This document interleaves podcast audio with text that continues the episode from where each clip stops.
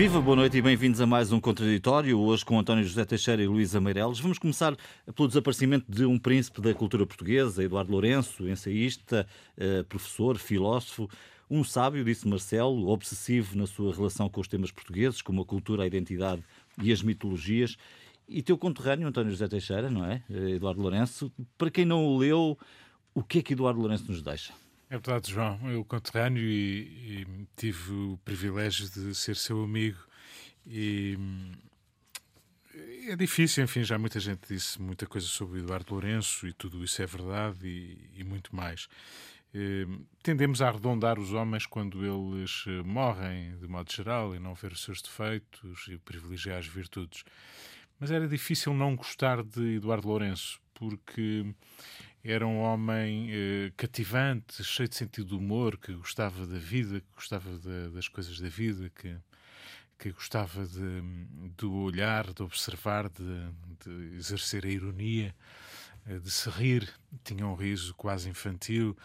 Eh, era um homem muitas vezes desconcertante, que não se levava muito a sério, mesmo quando nós olhávamos para ele com o respeito e a admiração de tudo o que tinha dito, das posições que tinha assumido eh, e, sobretudo, para nós que somos mais novos do que eh, o tempo que ele levou de vida, que foi bastante e ainda bem, eh, é extraordinário quando olhamos para trás, falo por mim, e vemos aquilo que ele assumiu, que escreveu ao longo da sua vida. Escreveu muito, tomou muitas posições públicas em muitas tribunas.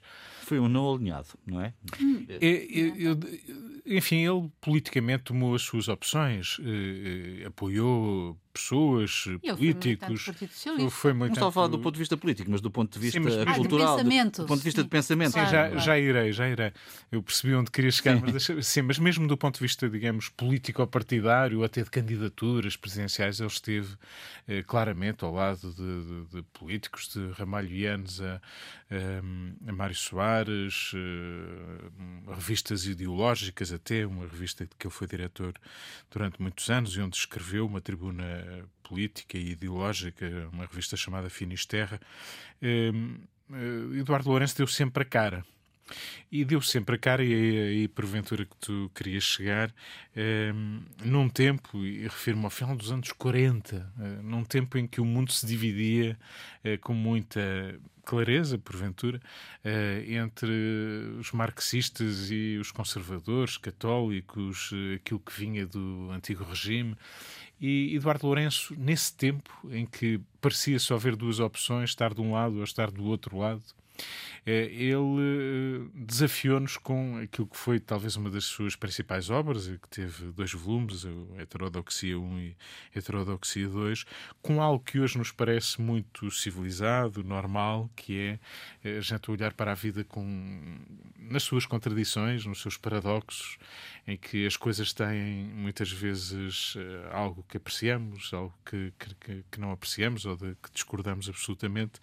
E ele teve desde muito cedo esse posicionamento de uh, introdução do Heterodoxia 1, o primeiro livro, que é de 49 se me permites, tem uma, uma frase muito curiosa que parte de um, de um mito alemão eh, da serpente que morde em círculo a sua cauda.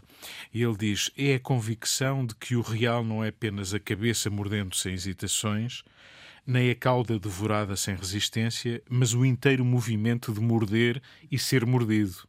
A paixão circular da vida por si mesma, o movimento da cabeça, devorando com a certeza de existir um só caminho, pode receber o nome de ortodoxia.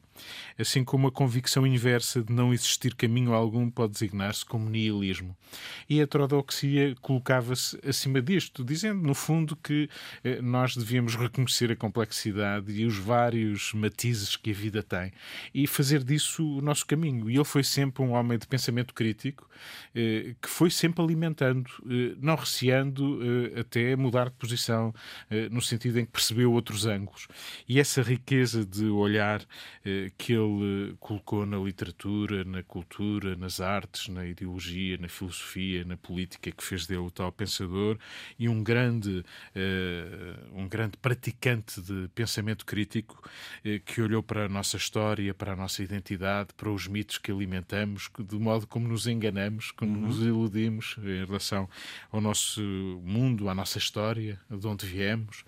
Ehm, ele foi muito rico em termos de abordagem e se quisermos colocá-lo apenas no erudito que ficou pela filosofia ou pela, pela cultura ou para ideologia, eu diria, e contrapunha isso nas conversas que tive muitas vezes com ele, com o homem atento à televisão, às telenovelas, como ele gostava de olhar e era um homem muitas vezes mundano, como ele gostava e se deslumbrava com o cinema, eh, que ele, com a idade que teve, não viu nascer, mas quase, e portanto tinha muito essa fixação na, no mundo da imagem e, e, e gostava muito de, de, de o comentar, de o interpretar um gosto de viver, de observar, a ironia que cultivava, eh, o ceticismo, a luz, as artes, a política, a curiosidade, a conversa, o humor, a distração, o despojamento. E isto era um homem, um homem eh, hum. que nós dizemos muitas vezes naqueles que admiramos mais, um homem raro. Um príncipe, como tu lhe chamaste, o sábio do que falou Marcelo Rebelo de Souza, ou como dizia Mário Soares quando se referia a ele, o nosso sábio. Hum.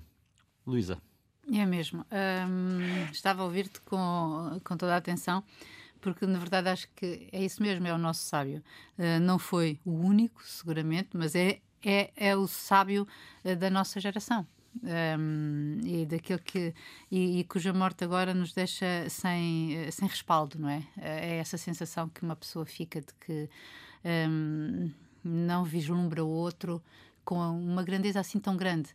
Um... Algumas sociedades dizem que é o mais velho, não é? Mas este mais é. velho era o mais velho pelo qual nós tínhamos respeito, admiração. Exatamente. Mas exatamente. também tinha sempre um sorriso. Uh, não era, não era do, do, alto do seu conhecimento que falava para, para todos nós. Era isso que mais espantava. Eu não fui amiga dele, uh, não tive esse privilégio como o, o António, mas de qualquer modo cruzei-me com ele várias vezes.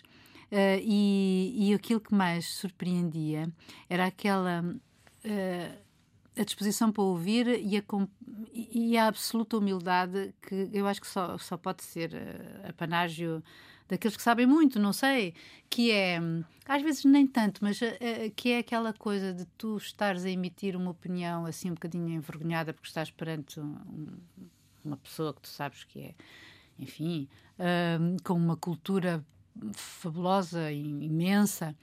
Uh, e, e ele ouvir-te e ficar assim a pensar, a olhar, a, a, quer dizer, a, a dar-te atenção. A dar atenção e tu tinhas a sensação genuína de que ele não estava a fazer um número, de que, que aquilo não era um exercício de sedução, ele estava mesmo a ouvir e a captar. eu de, eu li Uh, confesso, uh, do, dois livros apenas dele. Li o Labirinto da Saudade, que acho que é quase obrigatório, uhum. não é? Porque ele, ele, faz isso a seguir ao 25 de Abril, não é? Uns anos depois. Não? Mas sei que, que, que é, é, é, aquele em que eu acho que ele pensa, como se diz, aquele, o, o, o homem, o ensaísta, o filósofo, o literário, enfim, o, um, que pensou Portugal, não é? Que, que, nos analisou, pelo menos no século XX, da melhor maneira, uh, como ele diz, o país que se imaginou como destino e como futuro. E, portanto, acho, e, e esse livro acho marcante um, e acho extraordinário o título, não é? Uh, porque Portugal encontra-se precisamente assim dentro de ou encontrou-se muitas vezes ao longo da sua história neste labirinto da uhum. saudade entre o passado entre o destino o passado e o futuro e que nos enfim que nos atormenta ou que, que nos forma formata um, e li depois um outro, em virtude dos meus mais interesses profissionais, digamos assim, diretos, que foi uma coisa pequenina, que foi os militares e o poder. Uhum. E eu sempre me. Eu interroguei-me, quando descobri aquele livro do, do, do Eduardo Lourenço, disse, mas este homem também se dedicou aos militares, é pensar uh, os militares e. E, e depois percebi, porque ele tinha andado no colégio, no militar. militar. E o pai dele era, era militar, era capitão, não é? é? E ele esteve no colégio militar. Eu imagino o que foi o colégio militar. Eu que tive um pai que andou no colégio militar nos anos 30 e que hum, odiou, marcou para toda a vida e odiou. Um, Mas isso, enfim, mas estou. Cada um com a sua experiência. Cada um tem a sua experiência, é verdade, é óbvio. Eu imagino o que terá sido, o que seria há 80 anos, não é? Uh, 80 e tal anos, o que seria o colégio militar. Uh, e o rigor que aquilo seria e o, como aquilo uh, terá afetado Uh, Eduardo Lourenço, porque ele é em tudo contrário uhum. ao que tu hoje consideras que é um, um disciplinado uh, e ortodoxo militar, se bem que há militares com um pensamento grandioso, como a gente sabe, e nada, e nada uh, ortodoxo. Mas isso são, eh, enfim, é o meu testemunho pessoal, digamos assim, mas, uh, mas uh, sinta um bocadinho essa orfandade de que agora morreu, morreu aquele que nos respaldava. E, e Talvez seja bom relê-lo ou lê-lo para quem não, não, conhece a sua é, obra. Vale, vale, a pena. E Heterodoxias é difícil, como é um, dizia é um livro há difícil. Pouco, há muitos ângulos para lhe pegar.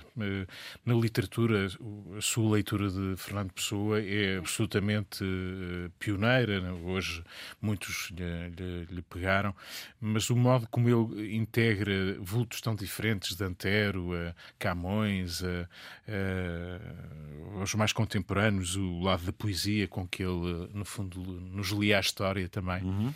É, o modo como nos apanhou eh, essas questões identitárias de, do que transportamos connosco, ele falava muito na barca carregada de passado que nós transportamos, é no, no, no, mito que muitas vezes alimentamos de, de, nós próprios, mas também da nossa capacidade, e essa ideia também dos militares talvez eh, tenha sido útil para perceber nas nossas aventuras ao longo do, dos tempos como andamos, quantos capitães, digamos, de, de mar e guerra eh, andaram por aí eh, em vários destinos.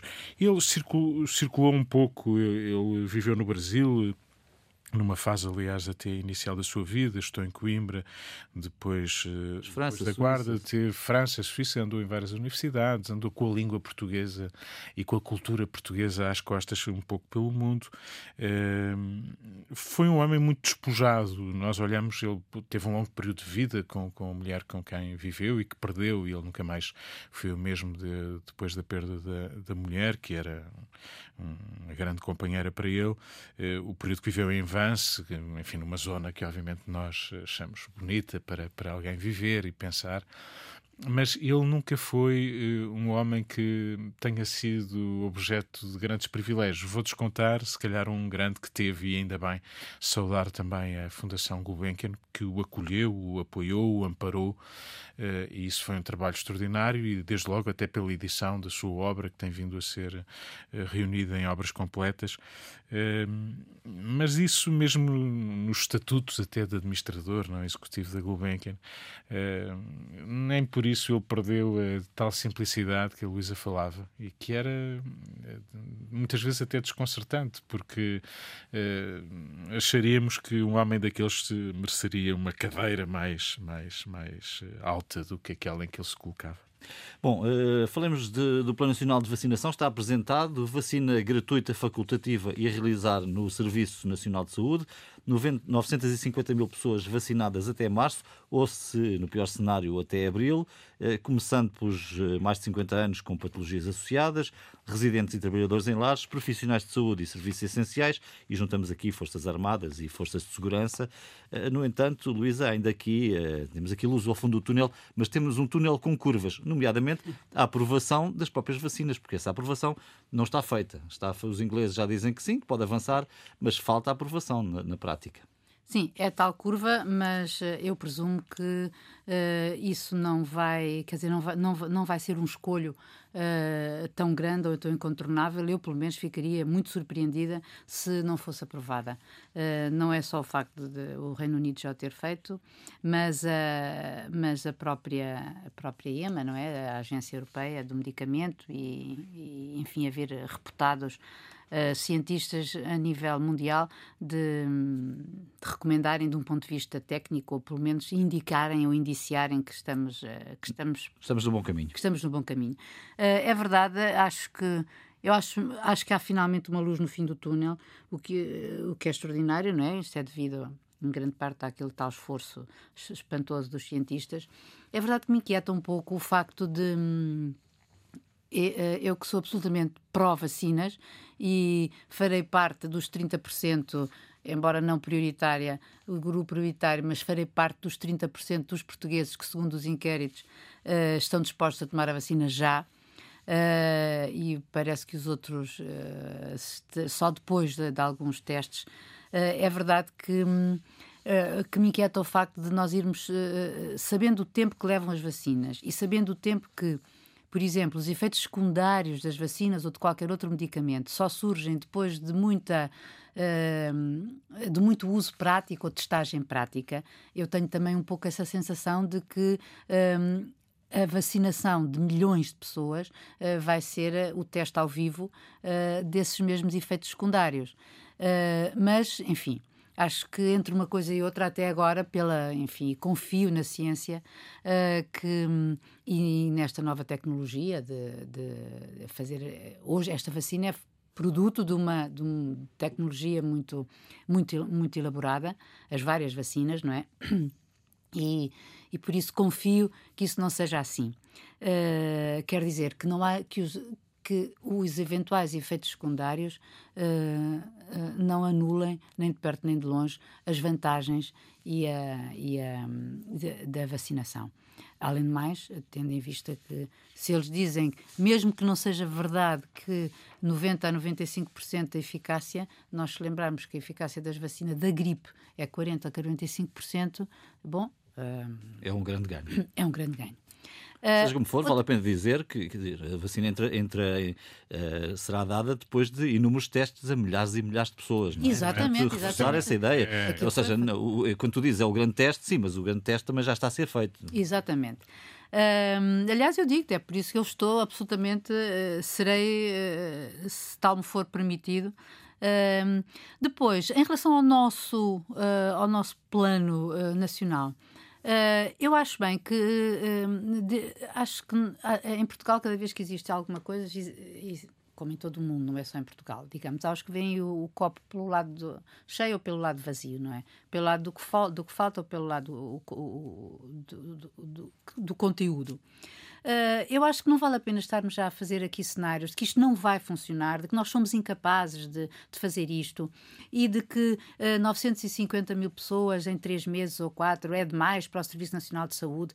Uh, não sei, eu estava há bocado a ouvir. Uh, há bocado, isto é hoje de manhã, uh, uh, uma. Uh, uh, o habitual antena aberta, não é? Sim. Da antena 1, e um dos médicos presentes afirmava que só em Lisboa num, um, um, foi possível, numa semana, na vacina da gripe, vacinar 85 mil pessoas.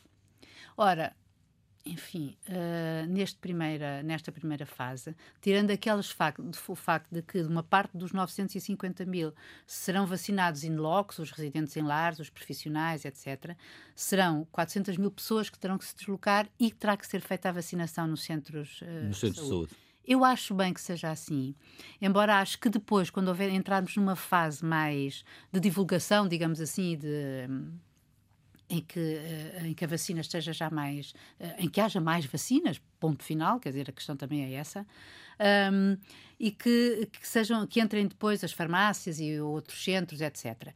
Agora, acho que as coisas devem mesmo ficar centralizadas, porque senão, de outra maneira, não era como é que tu irias definir ou, e, efetivamente e levar a cabo o objetivo de vacinar os grupos prioritários, que efetivamente... A questão não é só essa, Luísa, a questão também tem a ver com depois o seguimento que é necessário fazer destas pessoas, não é? Portanto, temos exatamente. que saber exatamente Quem? o que aconteceu com, com cada uma delas, está tudo ok ou não, uh, saber onde é que foram vacinadas, quando, etc, etc. Não, e saber efetivamente... Esse seguimento quem... é realmente muito relevante Até agora. E há várias são... dosagens, não é? Claro. E, pois, e quem são as pessoas que efetivamente têm, têm... Quais são os problemas que as pessoas efetivamente sentem? E é óbvio, não há médicos de família para todos, não há. Uh, mas há registros, não é? E as pessoas também podem contribuir para isso. De maneira que isso deixa-me. Não alinho nesse comentário de que isto vai tudo correr mal. Acho que não, também, ok, pode correr mal algumas coisas, mas acho que também, também pode correr bem. E, e, e nós temos essa experiência. E, e, por isso eu acho que, enfim, começa a ver-se, se a gente dobra este cabo das tormentas, começa finalmente, enfim, a entrar no, num, num ambiente mais respirável. Mais normalizado. Exatamente. Uh, temos estado a falar de pandemia naturalmente destas semanas, António. Há aqui uma mudança, de certa forma, de tom e de perspectiva. Sente-se no país que há aqui uma. Há um, há um cenário de que isto pode estar eh, à vista uma, uma resolução. Pode, mas eu, eu hum, tenho muito receio que estas esperanças que se levantam e que são positivas e que nós devemos saudar, eh, que nos façam, digamos, baixar a guarda. Até porque, mesmo com vacina e com tudo a correr eh, pelo melhor, dificilmente antes de meio do ano, sensivelmente, nós teremos uma mudança significativa uhum. no estado das coisas. E nós, quando digo nós, não é apenas o nosso país. É o mundo em Olhamos, si. É o mundo em si, para a Itália, para a Alemanha, para a França, para ver como, como os países estão, como o Reino Unido, e as dificuldades são muito grandes. Aliás, ontem, quando ouvimos eh, os homens da ciência, eh, eles falam sempre naquela metáfora da mola, não é? A mola aperta e e, isto baixa, quando a mola alivia, isto volta a subir. E é isso que porventura vai acontecer, já falaremos provavelmente disso sobre o Natal e Ano Novo, que poderá voltar a acontecer, ou seja, na baixa, quando apertamos aqui as, as restrições, eh, os contágios diminuíram e essa pressão diminuiu. E eventualmente o que já passou, não é? O pico terá sido Exato. 25 de novembro desta segunda vaga, mas nós continuamos muito uh, com um horizonte de terceira vaga uh, uh, aí e o Natal e o Ano Novo poderão contribuir no alívio que vier a acontecer de novo para isso. A vacina depois será o grande arma de combate para, para a primeira metade do ano. Uh, Deixa-me voltar à vacina, porque a questão da vacina primeiro, do lado da ciência, dificilmente uh, haverá outra vacina com o escrutínio que esta teve. Eh, porque todas as dúvidas, todos os riscos que as, as, farmacêuticas, e estamos a falar também simultaneamente de grandes negócios e de grandes investimentos, eh, eh, obviamente que não vão querer, nem as autoridades de saúde, as agências do medicamento, vão querer, obviamente, colocar na sociedade uma vacina que não tenha, que não tenha um grau de confiança elevado. Portanto, o escrutínio foi grande, estamos perante uma vacina que, obviamente, não fará um milagre 100%, mas ajudará, como há pouco dizíamos, a, a travar muito esta, esta pandemia. Eh, convém dizer que este escrutínio foi feito a uma escala, eh, digamos, transnacional. Eh, até nós, até nós, enfim, este até nós está mais, obviamente. Nós, portugueses, trabalhamos nisso. Uhum. É muito reconfortante ver como a ciência portuguesa e a tecnologia portuguesa contribuiu, por exemplo, para a vacina da Moderna e para a base dela. Sim. Foi feita a partir daqui e isso é extraordinário. O nosso envolvimento científico, vamos ver se na fabricação também, como queríamos, temos aí alguma participação. E, e, portanto, eu acho que vem uma boa vacina que nós temos eh, que, temos que confiar na ciência. Essa é uma palavra de ordem importante. Eu ouvi, não sei se o Felipe Freud, eh, uma, uma frase muito curiosa que é a pior vacina é não a tomarmos. E, portanto, é, é, é, bom termos isso, em, termos isso em conta. Eh, não alimentarmos campanhas de desinformação que vão continuar, negando a ciência, colocando dúvidas, incertezas, desconfiança. Temos que ter confiança nas autoridades de saúde, na ciência é, é por aí que podemos, eh, podemos travar este combate. Isso por um lado. Depois, eh, também vem aí uma operação logística como nunca aconteceu à escala global, seja pelas condições da vacina, seja por ela ser tão massificada e, portanto, exigir eh, operações de controle, de acompanhamento eh, muito sofisticadas e para as quais não estávamos preparados em sítio algum. Claro Sim. que nós, com uma economia algum país mais pequeno, se calhar, se calhar, menos do que, do que outros países, mas eh, a logística que aí vem é, é, é de facto complicada. Acho que mais do que pormos dúvidas e críticas, estamos ou não estamos preparados, preparados, mas não estamos e já devíamos estar. Eh, se calhar é fazermos alguma coisa para que isto corra bem. Talvez valha a pena, num período de dificuldades, eh, fazermos, contribuirmos para oh, isto está a correr mal, então como é que pode correr melhor? Talvez eh, os agentes públicos, políticos, eh, o seu empenho e energia possa ser colocado a dizer vamos contribuir para corrigir aquilo que está mal, para dar um contributo para correr melhor. Eh, quando vemos figuras públicas como Obama, Clinton, Bush dizer nós vamos oferecemos, oferecemos para ser vacinados em público. Isso é um exemplo de envolvimento. Uhum. Se calhar era bom que os nossos líderes eh, políticos, partidários, dissessem, eh, obviamente que de forma consequente, para depois não termos aqueles exemplos que é venham vacinar, venham vacinar-se, mas depois não há vacinas. Portanto, é, é bom que fazermos isto com conta, peso e medida. Estão aqui três fases, já percebemos que vão ser demoradas, que a primeira fase vai ter poucas vacinas e ninguém se responsabiliza ainda por datas. Portanto, o mundo inteiro vai querer ser vacinado. Nós teremos vacinas, já sabemos aquelas que eh, compramos, eh, serão suficientes para, para todos os portugueses, eh, são gratuitas, ou melhor, são pagas por todos nós, que é para a gente também ter ideia quando falamos de apoios, estamos a falar de apoios que em regra vêm do nosso dinheiro. Portanto, é certo. é bom quando nos queixamos que uh, pensemos que se calhar estamos a queixar de nós próprios. Onde é que queremos pôr o dinheiro? Se temos dinheiro para tudo. Portanto, é, é bom pensarmos, pensarmos nisso porque isso é, é útil para, para o que aí vem. Vamos falar de presenciais, já estão marcadas, 24 de janeiro é a data. Marcelo tinha prometido anunciar a sua decisão uh, de recandidatura ou não no final de novembro, início de dezembro, estamos, portanto, nessa altura. Uh, no entanto, é claro, parece ser claro, Luísa, que uh, vamos ter aqui uma campanha muito condicionada para a pandemia. Sim, sem dúvida. E em relação a isso, não só em relação à campanha, como ao próprio voto, não é? Uh, que, digamos, podem alinhar as nossas preocupações principais. Uh, o, enfim, os principais candidatos já estão uh, em linha, quer dizer, já estão prontos para a partida. aquele que, que desenvolveu o maior tabu, que era Marcelo Rebelo de Souza, vai revelá-lo, segundo as últimas notícias, se não for no próximo domingo, há de ser uh, a seguir, não tem muito mais tempo, até porque dia 24 de dezembro é a data é, limite para apresentar as candidaturas no Tribunal Constitucional e depois, e até lá, vai ser que ter preciso recolher uh, muitos milhares de assinaturas para, para, para levar ao Tribunal Constitucional. Um, eu acho que esta, esta atitude de Marcelo Rebelo de Sousa, que todos nós sabíamos candidato, uh, apesar de eu até acreditar que houve acredito que ele tenha tido dúvidas em relação à, à sua própria candidatura uh, e que gostou de alimentar isso. Uh, não sei se gostou, mas que alimentou isso, porque desde o princípio que ele se referia à, à hipótese de não se candidatar, mas que às tantas se viu também, digamos que naquela situação de que se ele próprio não se candidatasse, ele próprio criaria uma crise política das maiores consequências neste país. Um, e por isso uh, uh, uh, as coisas já estão, enfim, parece-me que o ponto de partida já está lançado. os outros candidatos nós também sabemos. Saber, Ana Gomes Uh, que eu saúdo por estar uh, em terreno, por ser, por ser uma candidata que eu acho que dá, uh, é importante para o, o, espectro político e para, e para um, o leque de opções e, e, a diversidade, e a diversidade da própria discussão presidencial. Um, Uh, às vezes tem, uh, não sei, um deslize, e estou-me a lembrar do desta semana, uh, a rapidez, às vezes, nós, um Presidente da República, pedimos ponderação, não é? E, e, eu acho que possivelmente Ana Gomes, quando se atira ao Twitter, não é muito, muito ponderada? ponderada, sim.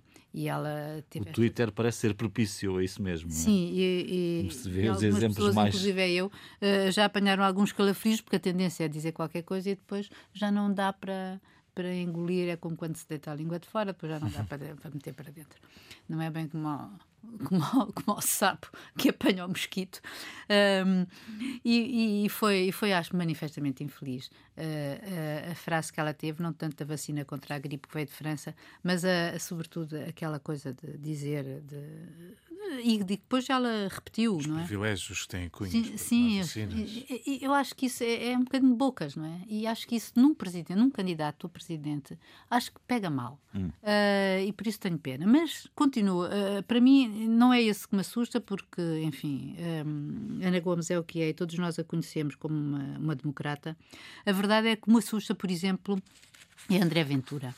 Uh, porque ele, ele, aliás, não pode dizer, quem votar nele não pode dizer que não sabe ao que ele veio, uh, não só pelas entrevistas que ele deu, Uh, e numa em particular que ele deu há dois dias ao público, onde ele diz que é uma frase extraordinária, que é uh, que ele não quer ser o presidente de todos os portugueses, nem essa história dos sorrisinhos e de ser para todos. Não. E depois diz: Eu quero ser o presidente dos que trabalham. Bom, seja o que é que for que isso significa, porque isso não sei, acho que provavelmente isso significa logo um labelo em relação a todo ao que é possível pensar-se que há, que há uns portugueses que não trabalham e há outros que vivem à conta, não é? Uhum. é obviamente o que me parece que está subjacente, ou ele permite essa interpretação. E que, portanto, os para os portugueses. Está em linha com aquilo que ele tem dito. Está em linha, em linha com, o que ele. Tem dito. Querem fazer um país diferente. Ups, mas qual país diferente é que André Ventura quer fazer? Dos que. E, diferente daqueles que vivem à custa dos esquemas, dos, dos que sustentam quem não quer fazer nada. Portanto, ele quer ser presidente destes, daqueles que sustentam outros que não querem fazer nada e, e, e que, e, e, que sustentam os outros que vivem à custa de esquemas.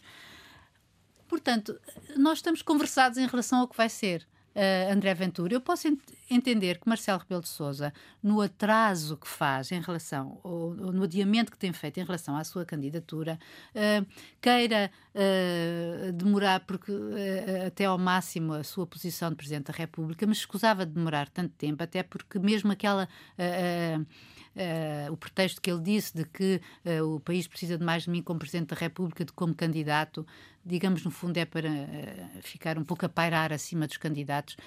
mas isso todos os Presidentes da República que se candidatam pela segunda vez têm essa situação. Têm essa situação, são sempre privilegiados. E ele, recordo-se, também já foi privilegiado na primeira, porque toda a gente conhecia Marcelo de Rebelo de Sousa. Um, agora, acho que Há um aspecto que me aflige em relação a estas eleições, que é aquilo que, onde eu comecei, que é é já é impossível mudar a lei em relação ao voto postal, que nós não temos, como tem, por exemplo, os Estados Unidos. Mas podia ser o voto antecipado. Uh, acho que uh, deveria ser. E acho que tem que ser urgente uh, uh, também uma, uma manobra, uma operação logística para que haja possibilidades de votar, alargar do modo antecipado e recolher os votos daqueles que não o podem fazer ehm, neste, neste momento. Porque senão, se, as, se nós tivermos em conta que em 2016 já houve mais de 50% de portugueses que não votaram nas eleições, agora numa segunda volta em que praticamente, em que há um recandidato que é o próprio presidente, acho que temos isso uh, com os partidos, enfim, uh, nomeadamente o Partido Socialista, que conta bastante para isso, sem um candidato visível, um, acho que nos uh, corremos o perigo de ter uma abstenção brutal e ainda maior, juntando pandemia e, a, e, e, a, e questões políticas uh, que francamente diminui. Serão seguramente, António... Deslustra é. Eh, a importância do, do, do, próximo, da votação do Presidente. Serão seguramente uh, circunstâncias muito anormais estas, António, que iremos viver, provavelmente por falta de debate, não sei exatamente se conseguiremos... Se, se, se, conseguiremos ter debates, pelo menos de forma assinalável, teremos provavelmente alguns, mas poucos, imagino. Campanha na rua, talvez não, até. E temos esta dificuldade. Muita gente que poderá ter receio de ir a votos, dada a, a situação médica que temos. Eh, nós temos o. Vale a pena lembrar o calendário. Eh, até 24 de dezembro eh, teremos a certeza de quem são os candidatos. Obviamente que esperamos que Marcelo revele a sua posição rapidamente, ou confirme melhor. Depois teremos uma campanha eleitoral entre o dia 10 e o dia 22. Já percebemos que temos estado de emergência pelo menos até o dia 7 o que parece, se as coisas correrem bem, que possa deixar, eh, digamos, um campo mais aliviado para a campanha eleitoral. As eleições são a 24 de janeiro. E, portanto, o, o horizonte de campanha é uma campanha muito uh, sob uh, a ameaça de estado de emergência. É uma campanha anormal, vivemos tempos anormais. Uh, a motivação para este ato eleitoral é, obviamente, reduzida porque dificilmente Marcelo Rebelo de Sousa não será o vencedor logo à primeira volta. E, e, portanto, isso cria condições com as dificuldades de movimentação, com um processo eleitoral que nós temamos em não moderar modernizar e não facilitar, com uma Comissão Nacional de Eleições sem grandes meios para inovar o que quer que seja. O voto antecipado provavelmente terá mais expressão, vamos, vamos ver como é que as coisas estão a ser organizadas, mas sabe-se pouco e já se devia saber bastante para uh, dizer aos cidadãos que haverá condições de segurança sanitária que se facilitará a deslocação às mesas de voto. Já percebemos que o número de mesas de voto vai ser maior, até para impedir a grande concentração de pessoas, uhum. mas obviamente que muitas pessoas poderão tender a pensar que se calhar não vale a pena, que se calhar vão estar eh, muito próximas de outras pessoas, e portanto tudo isso deve ser objeto de uh, revisão e as condições de voto devem ser uh, seguras, facilitadas. Uh, ainda estamos a tempo de fazer alguma coisa e de fazer uma boa campanha de informação, porque é preciso votar. A abstenção corre de facto esse risco de ser muito elevada e pelas sondagens que já observamos, eh, se ela ameaça ser superior a 60%, será obviamente desastroso. E obviamente que não é bom para, para um Presidente da República ter, eh, digamos, uma fatia muito significativa de portugueses que não foram votar. Bom, Marcelo é o vencedor antecipado, como percebemos, tem tudo, por vistos, preparado, a ideia de o fazer na sua zona de residência, na situação em que o país vive, poderá ser uh, sensata. Uh, esperamos, obviamente, que seja um discurso simples, sem grande aparato, é isso que, por vistos, irá acontecer. Uh, de qualquer modo, o posicionamento dos outros partidos está a ser feito também em função de Marcelo. Marcelo é, obviamente, o grande adversário adversário porque ele é transversal, pesca em águas de natureza vária, à direita, à esquerda. Uh, as campanhas que aí virão, sobretudo candidatos que emergem de territórios partidários, e temos pelo menos quatro que são candidatos dos partidos, embora a eleição seja presidencial e, e, e digamos, pessoal, mas obviamente que eh, Tiago Maiana, do Iniciativa Liberal, João Ferreira, do Partido Comunista, Marisa Matias, do Bloco e André Ventura, do Chega, estão a candidatar-se, obviamente, pensando, pensando no território dos seus partidos e tentando resistir à ameaça que Marcelo representa na, na, na adesão ao voto eh, em vários em vários territórios. Um, eu diria que nesta altura, um, nesta altura, essa transversalidade de Marcelo é o seu principal trunfo. Uh, a possibilidade de uma abstenção muito elevada e as dúvidas sobre as condições de segurança em relação ao voto uh, jogam contra ele. Julgo que deve rapidamente esclarecer, apesar do período excepcional que vivemos, qual é a sua eh, posição sobre os presidenciais. Enfim, é apenas uma confirmação, mas eh, é preciso que o faça com urgência, eh, se é já no próximo domingo ou na próxima semana, mas é importante que o faça. Hum. Bom, o que ficou por dizer nesta edição, Luísa Meireles? O tempo corre rápido. Um, para mim, o que ficou por dizer vem a propósito de uma extraordinária entrevista que li este fim de semana uh, no Diário de Notícias, escrita pela Valentina Marcelino, que tem sido incansável nestes temas, que uh, volta ao caso de, do ucraniano que foi morto no CEF, na célebre uh, Centro de Instalação Temporária, o CIT, e que, pelos vistos, é uma casinha dos horrores, ou como dizia a entrevistada pela Valentina, Uh, que, é, que se dispôs a testemunhar, mas que na entrevista o faz de forma anónima. Eh, supostamente Márcia, de 44 anos, e que viveu ali durante algumas semanas e que já sabia que quando levavam alguém para a salinha era para a surra. Uh, ela diz coisas tão espantosas como o facto de ter visto várias vezes uh, várias pessoas uh, saírem dali em cadeiras de rodas. e o que mais espantoso torna este facto, neste, é, nós já lemos e vimos o que foi o relatório do IGAI, não é? Da, da inspeção eh, administrativa eh, de que, do, que, do, que, do que isto significou. Um homem que foi agredido selvaticamente, que teve as costelas partidas, depois disso teve, esteve maniatado eh, de braços e mãos, com as mãos atrás das costas, com fita adesiva durante horas e horas, morre. Ainda antes de morrer, os polícias percebem que ele está num estado gravíssimo e tentam-no levar para dentro de um avião uh, para de volta à sua terra, ou seja, a Ucrânia. mas uh, hesitam porque ele urinou-se e, portanto, que não seria recebido por causa da, do cheiro uh, que ele exalava, um, mas que finalmente um desmaio do Igor Romeniuk poupou-lhes uh, essa, essa, essa, essa, essa, essa brilhante essa ação. ideia, essa ação.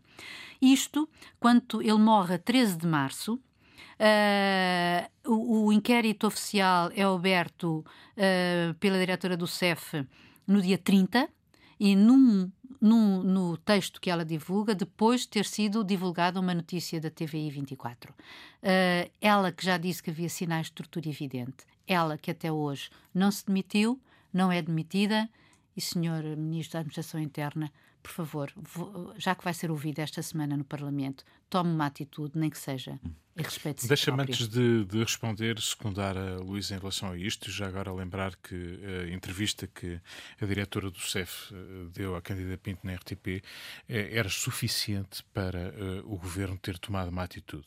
Desde logo porque ela revelou que não falou à família, não tirou ilações, reconheceu tortura na, naquele, naquele lugar, esteve connosco precisamente na tal salinha eh, que nós mostramos uh, aos portugueses com as declarações da responsável do CEF e este tema não pode cair no esquecimento. Já é tempo demais o que se passa lá, o que se passou lá, com os desenvolvimentos que conhecemos também que outros jornalistas fizeram, deve obrigar a Assembleia da República, o Governo, a tomar medidas. É impensável numa democracia no século XXI que possamos voltar a uma tortura institucionalizada pelo Estado. E isso isso eh, é aquilo que terá acontecido ali. E isso não pode acontecer e não podemos apenas dizer, bom, há um processo a decorrer, depois logo se vê. De resto, teremos de tratar este tema com mais eh, tempo Sim. aqui no contraditório certo, certo. e fica essa promessa de que voltaremos lá. António, lembra mais por dizer? Para ser breve e não uma efeméride que passa hoje, aliás, hoje assinalamos 40 anos da morte de, de Mar da Costa, de Francisco Sá Carneiro, no célebre acidente de Camarato, Uh, há quem acho que não foi um acidente, enfim, não tenho posição, não sei uh, se foi acidente ou se foi uh, crime, atentado. atentado. mas o que eu queria lembrar era, até porque uma das vítimas também de Camarate foi, aliás, ironicamente ou não, fundador também da Associação para o Desenvolvimento Económico e Social chamada SEDES, é uma das associações cívicas mais antigas que temos em Portugal, passam hoje 50 anos da sua fundação, nasceu na primeira na primavera marcelista, num período de alguma abertura, eh, reuniu elites, eh, mas também alguns quadros sindicais de organizações católicas eh, e que tinham por preocupação a democracia e o desenvolvimento social. Teve fundadores ilustres de Rui Vilar, João Cravinho, João Salgueiro, Sá Carneiro, como disse, Marcelo, António Guterres e por aí fora. Um exemplo que devia frutificar neste país para termos um pensamento mais construtivo, um pensamento crítico e construtivo. E assim se fez este contraditório. Voltamos na próxima semana à mesma hora. Bom fim de semana. Boa semana.